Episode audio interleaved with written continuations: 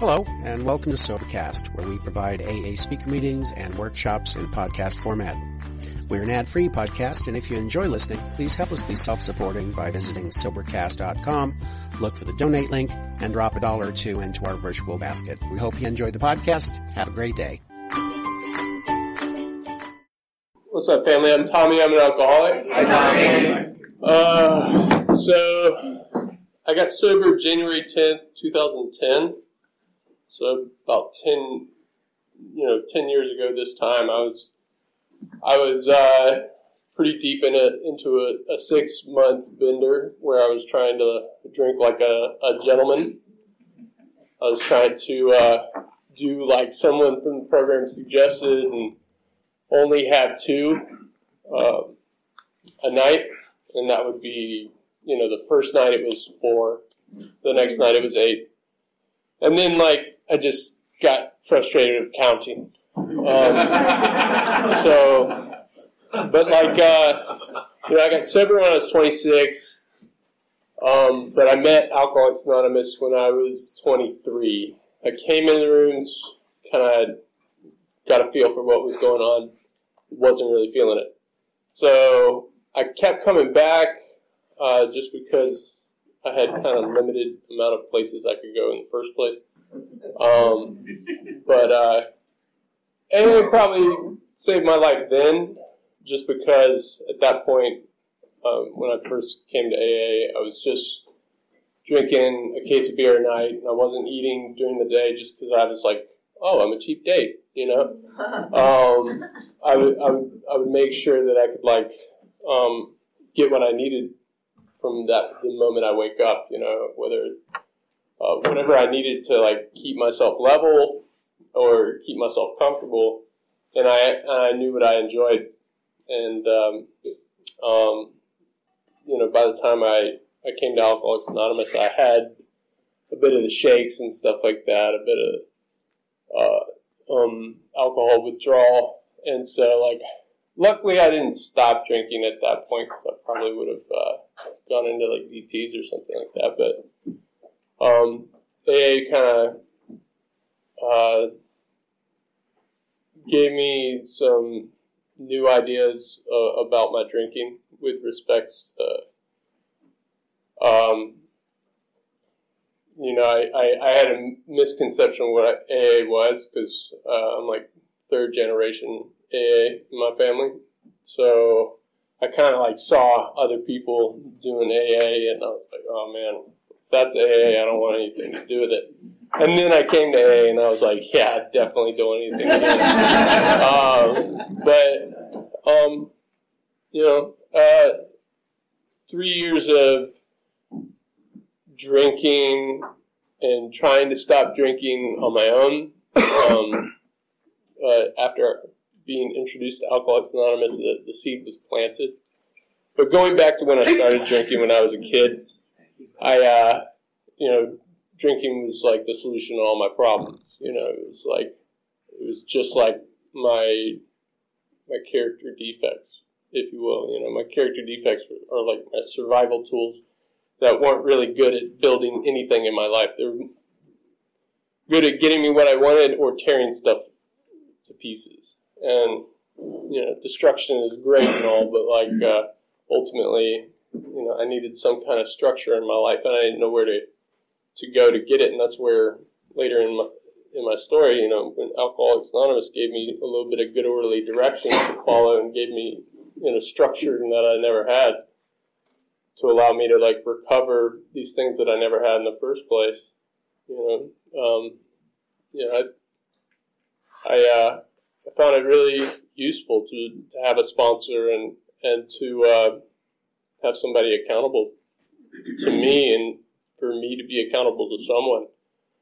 You know, um, uh, you know, the first three years when I came to Alcoholics Anonymous, I, I, I didn't want to make too close of friends with anybody. I, I really like showed up late, left early, kind of avoided when people crowded me. You know, it's kind of weird when a bunch of people like, oh, I want to get to know you and, and help you out, and like, what do you want from me? You know, uh, you know, so still to this day, I, I still have to like make an effort to like be nice to other people and, and talk to you know get to know the people around me in, in the in the meetings. You know, ha- have the meeting before the meeting, have the meeting after the meeting. You know, fellowship.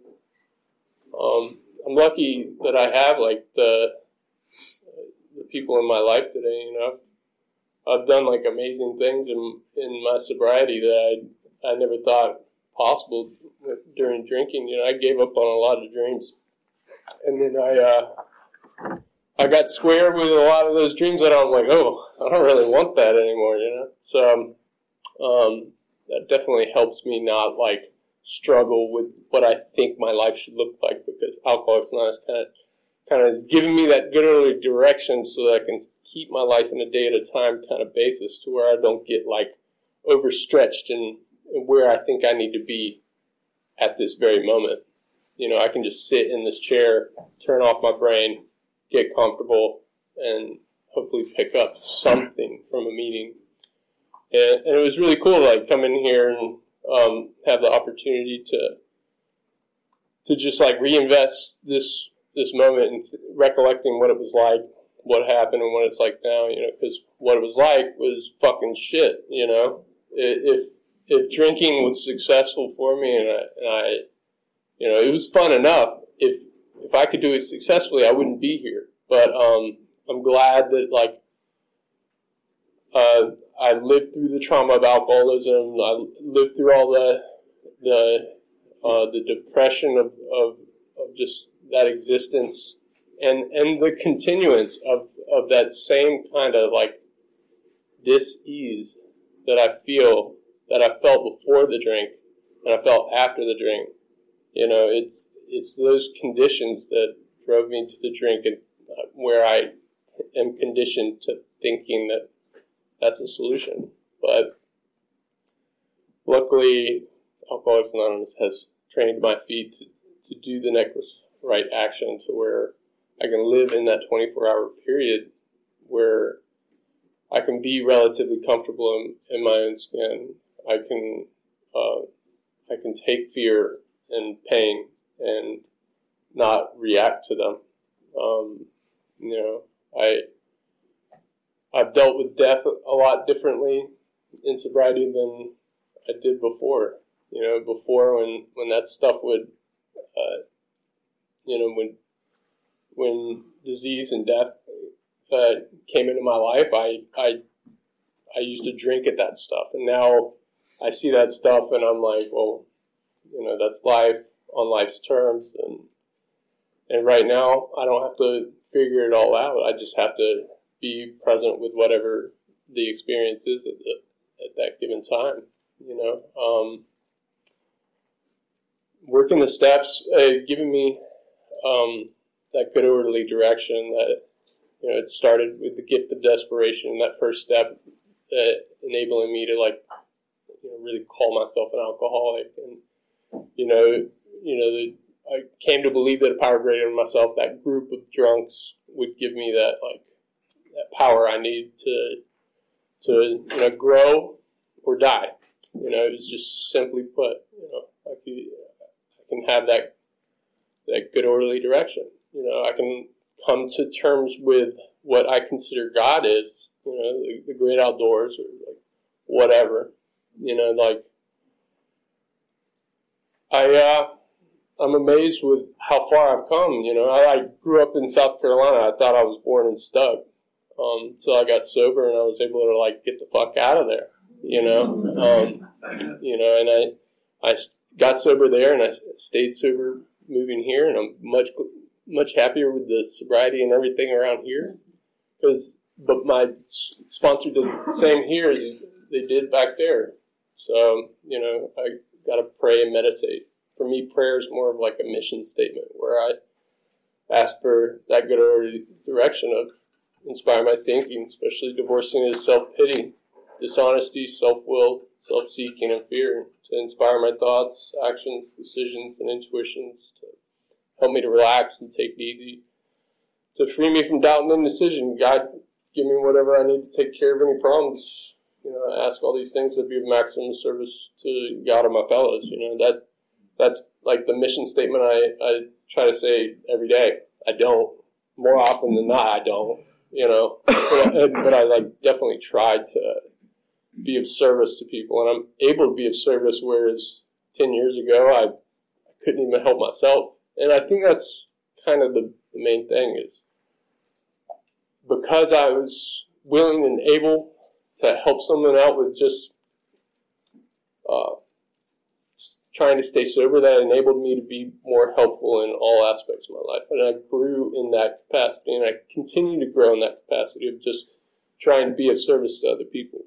Uh, even if it's just to be present for somebody. Because like just being here with you is is a pleasure. So I appreciate it. And uh, yeah, thanks again.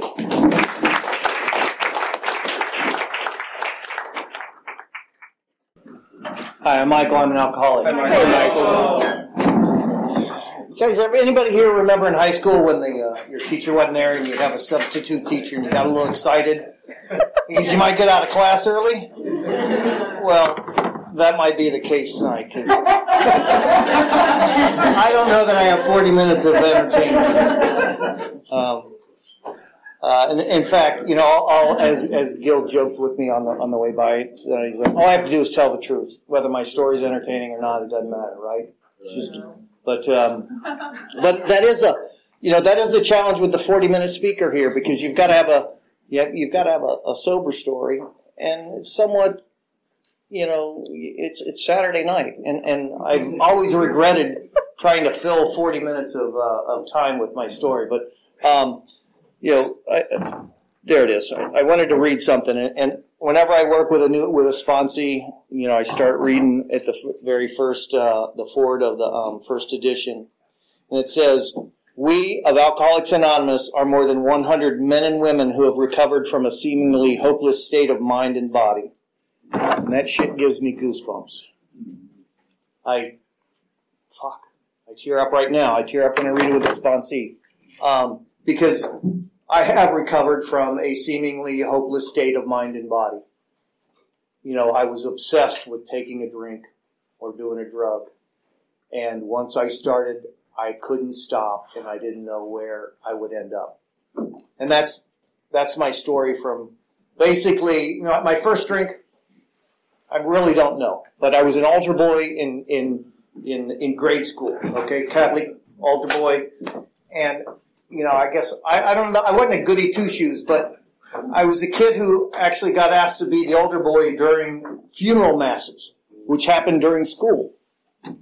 So, and the awesome part about that is, is after mass you had to fill the the the, the wine, the cruet, I think it's called, with wine. Fill it, you know. And, and, and this happened quite a bit in sixth, seventh, and eighth grade. So at some point in time, I started drinking fairly and my first drug was 13 years old. Okay, smoked pot. A year later, started doing hard drugs. A couple years later, I was addicted to hard drugs. And that's pretty much how my life ran up to the point where I was uh, 26. And my first introduction to Alcoholics Anonymous was in a 28 day rehab program because I couldn't stop doing cocaine. And uh, you know, was I an alcoholic? Well, by your by the way you describe it, yeah, I blacked out. Didn't everybody black out when they drank? Because I mean, that's just kind of part of the deal. Okay, sure, I'm an alcoholic. And then, um, you know, I really wanted to stop doing cocaine. And if you really got down to the crux of it, I wanted to stop spending my money on cocaine. you know, I probably wouldn't have uh, checked into the rehab program if I hadn't run out of money and I was getting ready to get kicked out of my house and, and I already sold my car. You know, I was, I was running out of options to keep my drug habit going. So I did the rehab um, program, and uh, you know, and I fell in love with Alcoholics Anonymous almost immediately. And uh, and and heard the first person speak, and I thought to myself, it's like, oh my God, you guys won't be able to wait until I tell my story, because then you'll know why I did so many drugs and drank so much. You know, and then I heard someone else talk, and I read the book, and it talks about uh, a complete and incomprehensible demoralization. And I suffered from that on those mornings after I swore off not getting high the night before. You know, and they talked about, uh, um, how's it go? Uh, an egomaniac with an inferiority complex. Like that, that describes me to a T. And there are, there are, even today, there are, there are times when I've got to realize that I am, I'm neither one of those, you know. My dad tried to teach me as a little kid that I'm no better than anybody else. And he'd pause and he'd say, and you're no worse than anyone else. My dad wasn't in this program, but, you know, that's one of the few things that he taught me that I remember. Maybe I remember some other stuff, but that's one of them. And I can, I can see its point now but it still didn't change those in, in, internal feelings I had that, you know, ah, I was, you know, I'd take your inventory and then I'd be a piece of shit in the, in the next breath. But, so, fell in love with Alcoholics Anonymous and got into service almost immediately, you know, and, and this is back in the day, this was 1986 and someone can do some math. I was, I was 26 years old. I hate to say that I'm 60 because, like, you realize I'm an old guy. and any shot at getting a date here tonight just went out the door. Sorry, Bill. um, but uh, um, so put some put some time together. I did the steps, right? Worked the steps, and I and um, you know, one of the, one of the things, you know, t- t- Tommy mentioned, you know, uh, a group of drunks, good orderly direction. You know, I, I'm I'm lazy, and because the word God is ingrained in me, I typically I just refer to my higher power as God. But it's certainly not the Catholicism, you know, fire and brimstone, um, uh, Dumbledore looking guy that I was, you know, raised to think about. Uh, and I have no idea who my higher power is. Um, I mean, just last night I prayed to Gaia that he would rain on Australia to help with those fires. I have no idea, you know, what what is out there that is far far more powerful than I am. But there's something something out there. And one of the key points on this is it's this made a decision to turn our will and our lives over to the, the uh, care of God as we understood Him, right? And and if you're new, it doesn't have to be a collective we. It's how you understand Him and we accept your God or your belief in a higher power. And what's cool about Alcoholics Anonymous is no one gets in here and says like, "Well, my God's better than your God." You know, it's it, it, it's just it's, your it's your higher power. You know, and, and it he she it will help you stay sober if you ask for that help. I'm a firm believer in that. You know, and, and you know the talks about making a fearless, searching and fearless moral inventory of ourselves. You know, I did that. There's a lot of apprehension uh, with, with doing that. It's just a homework assignment. That's all it is. And you're not graded on it because you're going to get an A. You did it, you know, and you can always do it again. In fact, I have done, I don't know, four, four steps. And there's reasons why I've done more than one other than needing to. Um, and then, you know, and then I talk to someone about it. I talk to my sponsor, and, and it and it, it helps me understand who I am. Okay, why I have those fears. Why the why did I think I was any? Why was I better than you? And why did I feel like a piece of shit and you're so much better than I? It helps me understand those fears. Okay, that's the best thing about the fourth step, fourth and fifth step. Okay, then what comes out of that is are my character defects. Um, you know. Um, my I had a sponsor just call them character traits because they they're not necessarily defects. They've kept us alive for all these years. I think no one's passed out yet. So, um, uh, you know, the, our, our, defects, our character traits have kept us alive it, it, through our through our addictions. Okay, so they are they're they're helpful. But I can understand why I react in a certain way when you know I, I hate my buddy Steve because he makes so much more money than I do, or you know it's, it's all a fear of not getting something or losing something that I already have. That's that's my primary problem with my character defects. Okay, um, made a list of all pers- all the people we've harmed. You know, my parents were right on the top of that list back in 1986, and in fact, I had about just over a year of sobriety. Went home to Ohio and to make amends to my folks, and uh, uh, I got to make amends to my parents. I, t- you know, it's, it's funny. Um, uh, talking with my dad, and I said, you know, mom and dad, you know, I've had problems with drugs all my life. Yeah, yeah, yeah. And I, I've, I've joined Alcoholics Anonymous. And my dad's initial reaction was, they don't ask you for money, do they? he, always thought someone was out to get him. Um, was he one of us? Hmm. he never admitted it, but, you know, his kids certainly would. Um, but anyway, um, you know, he passed away a few months later in, uh, in 87. And I got to put a one year chip in his casket. Okay.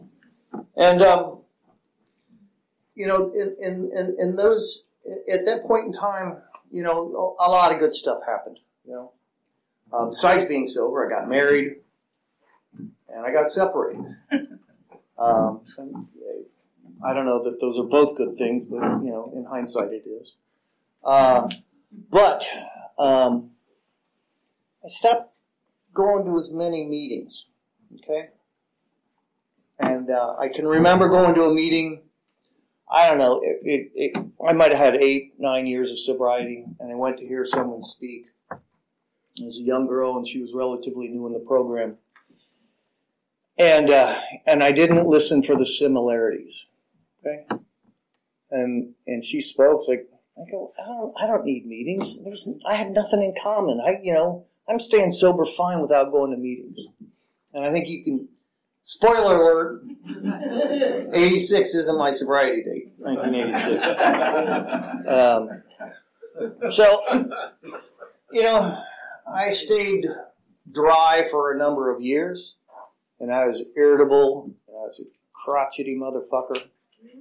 And, uh, and I started ro- romanticizing the idea of a drink.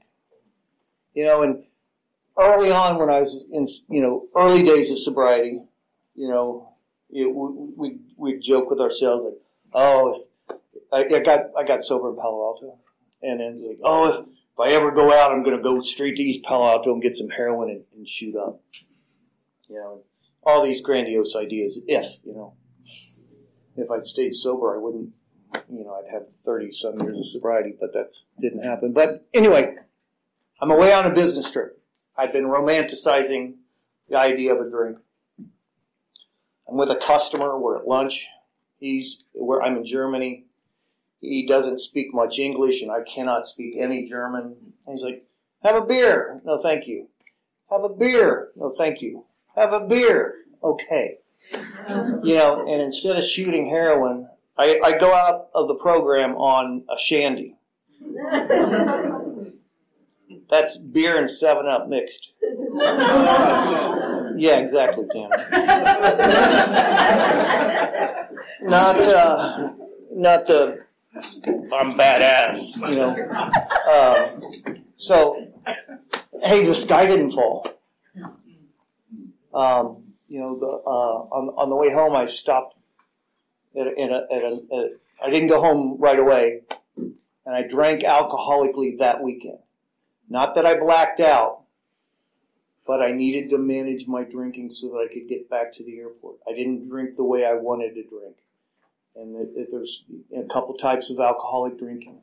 Whether, you know, we just drink like we want to and end up where we want, or we try and control it and we become miserable. And I was certainly miserable. Okay? Sky didn't fall yet. Life went on, and uh, um, you know, good things, bad things, got divorced, dated girls. I will, I will back up a little bit. As I was going through my divorce and I just come out of, I just jumped, got off the wagon. Uh, I, I, I, went to into a pretty debaucherous phase. Um, drinking and fucking as, as often as I possibly could.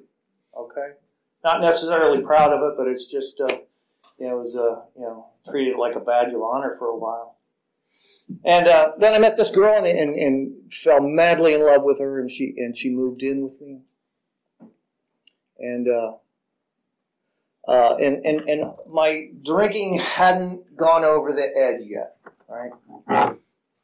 Uh, she moves out, and I realize that I can now drink at home. And things, I started doing things that um, I'd never done before.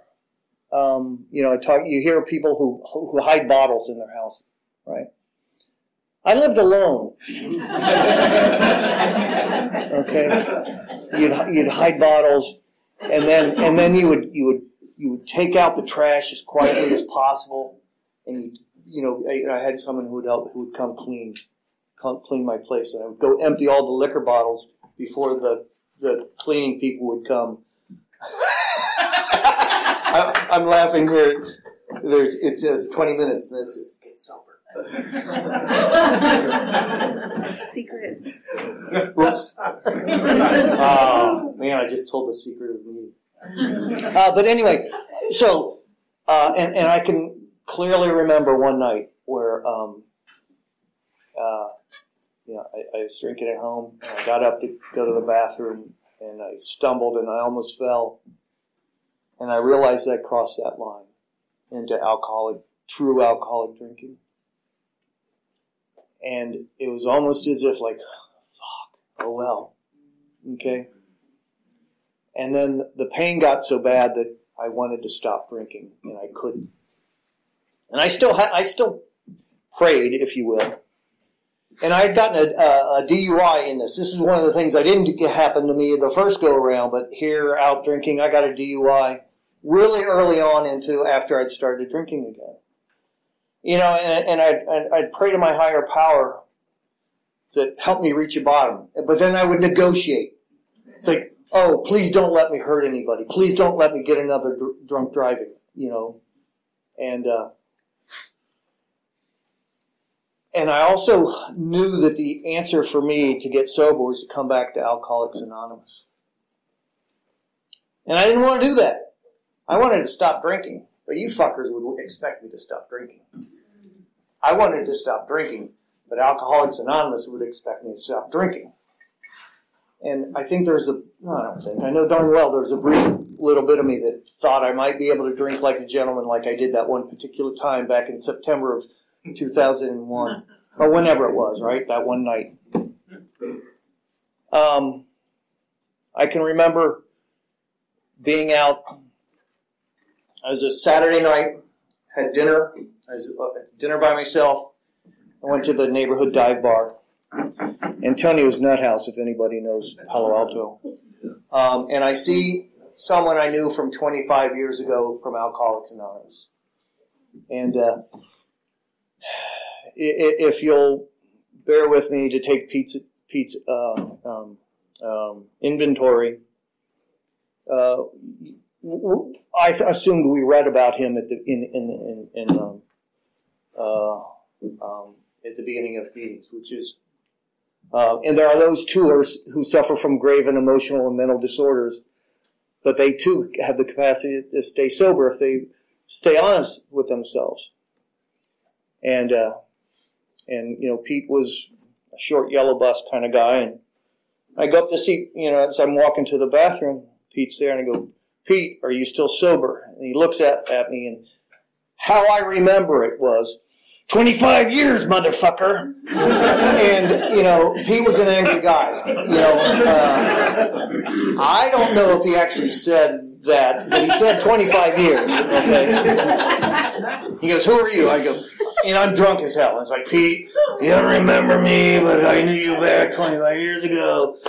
Take me to a meeting. And uh, I give him my business card. And, uh, I, you know, I, I pee and I, I, go back to the bar and, and, and I'm sitting there still nursing whatever, well, chugging down, slamming down whatever it was I was drinking. And Pete's on his way out and he goes, Mike, what are you doing? What lengths will you go to? And uh, I was like, man, you're harshing my bus. Get out of here.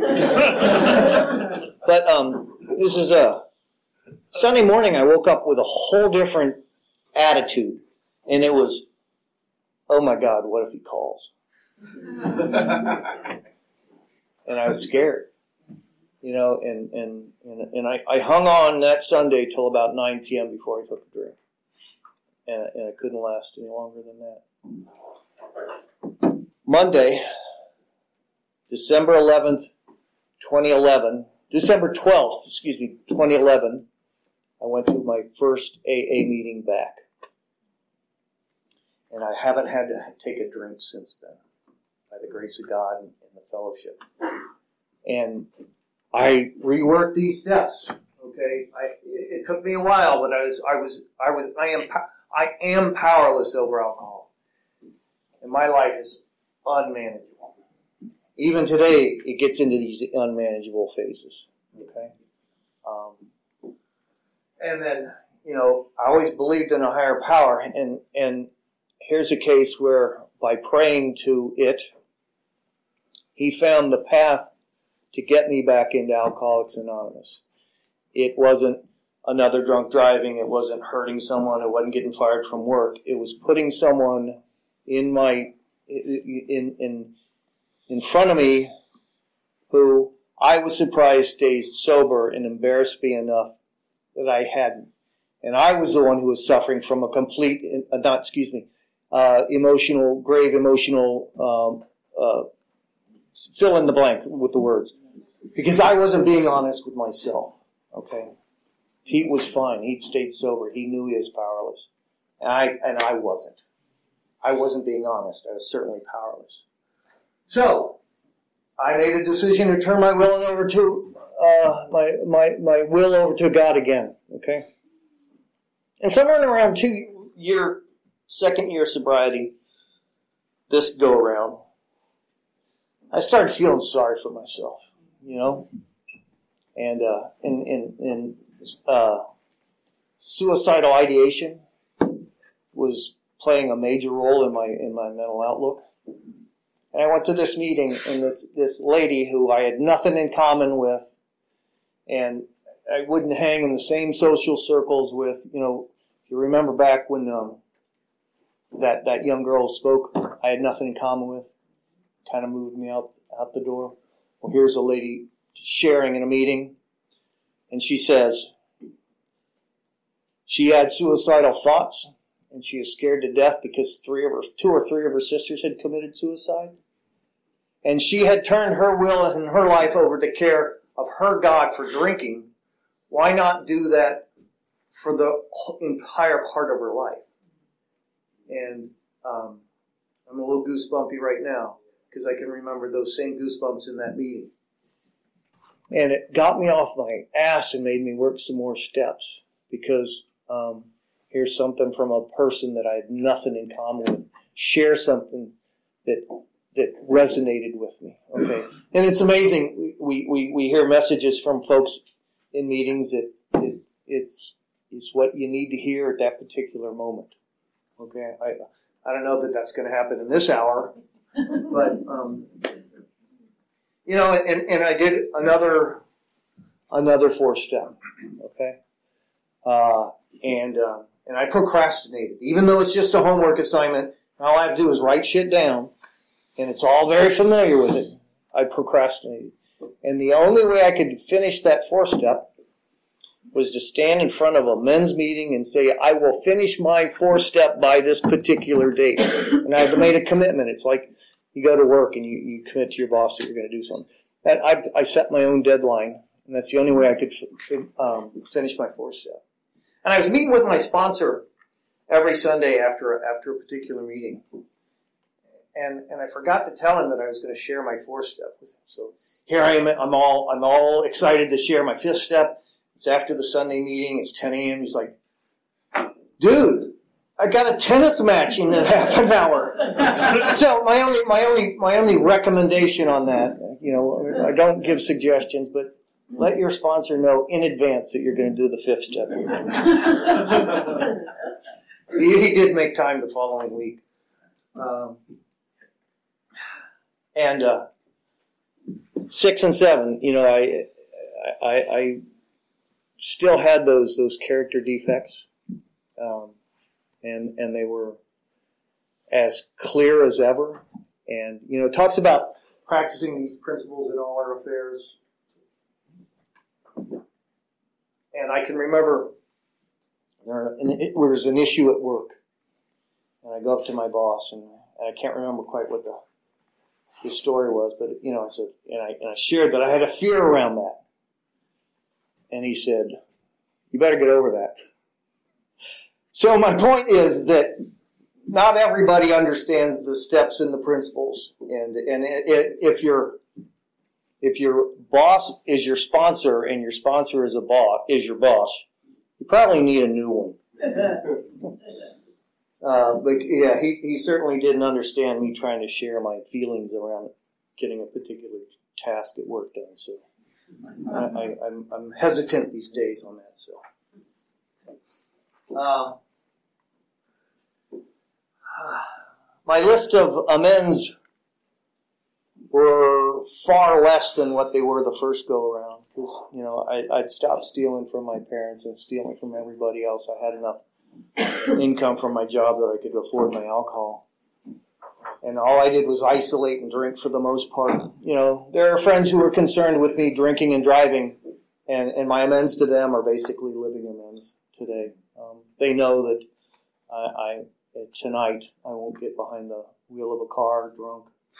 Um, I certainly um, uh, embarrassed to the extent I would go to drive after drinking, and uh, fortunate I never hurt anybody.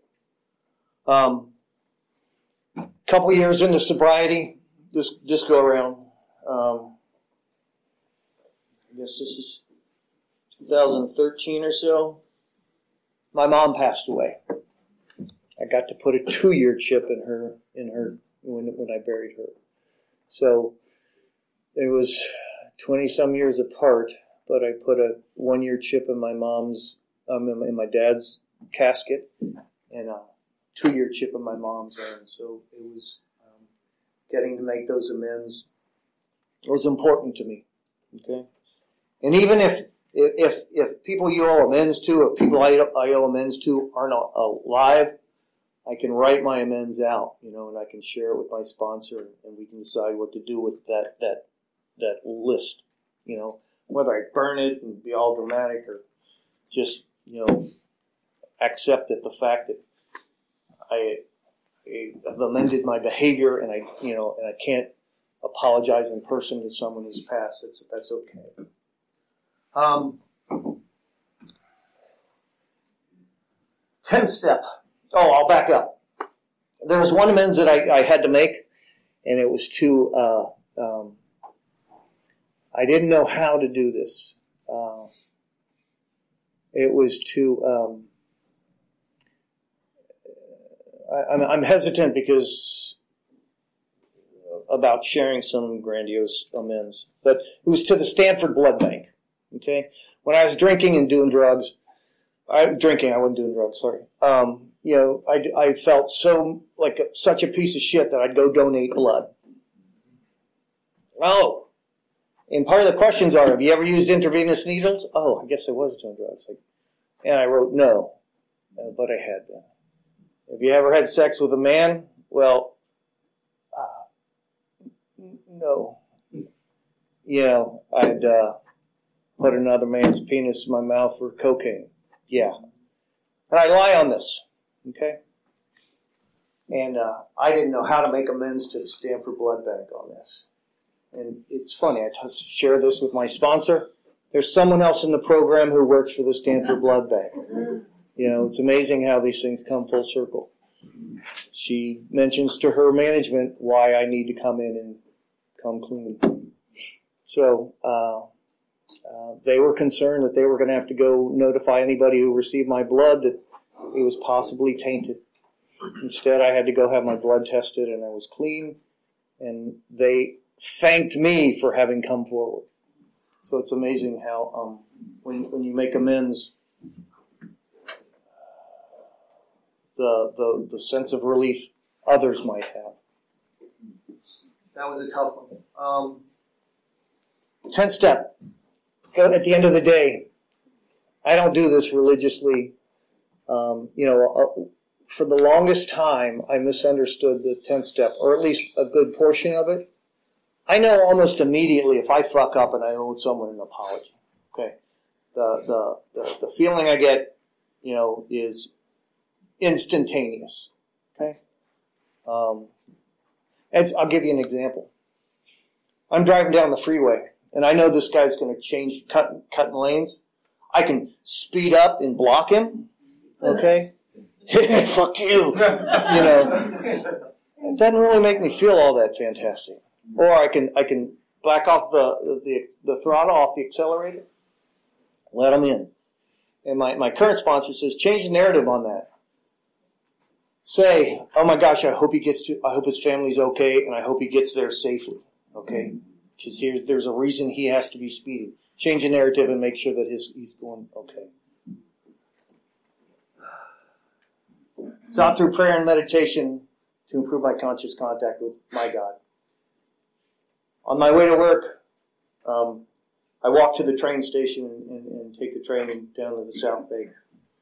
And I, I don't, I don't meditate in a uh, sit and be quiet kind of thing. I just sit and I talk. I, I, I talk to my God as I'm walking, and I say, "Thank you for giving me a wonderful life. Thank you for keeping me clean and sober." And then I start praying for people. You know, uh, give them the life that they they desire. Okay, and at the end of that, I ask that I help somebody today because Tommy referred to that. I think that's the only thing that I have to offer is to try and help someone today. not always successful, and I don't, and even if I am, I don't need to know that I would help someone. If if I do that, if, if I, then it gets into the, back into this ego thing that I only helped you so that I would feel better about myself or something, or that you would feel better about me. If I help someone, it's just I hope I hope they get something, some benefit from me being around them. And uh, you know, having had a spiritual awakening as a result of these steps, I get to carry the message to other alcoholics. I didn't save you too much time tonight, maybe four or five minutes. anyway, I'm Michael. I'm an alcoholic. Thanks for being here.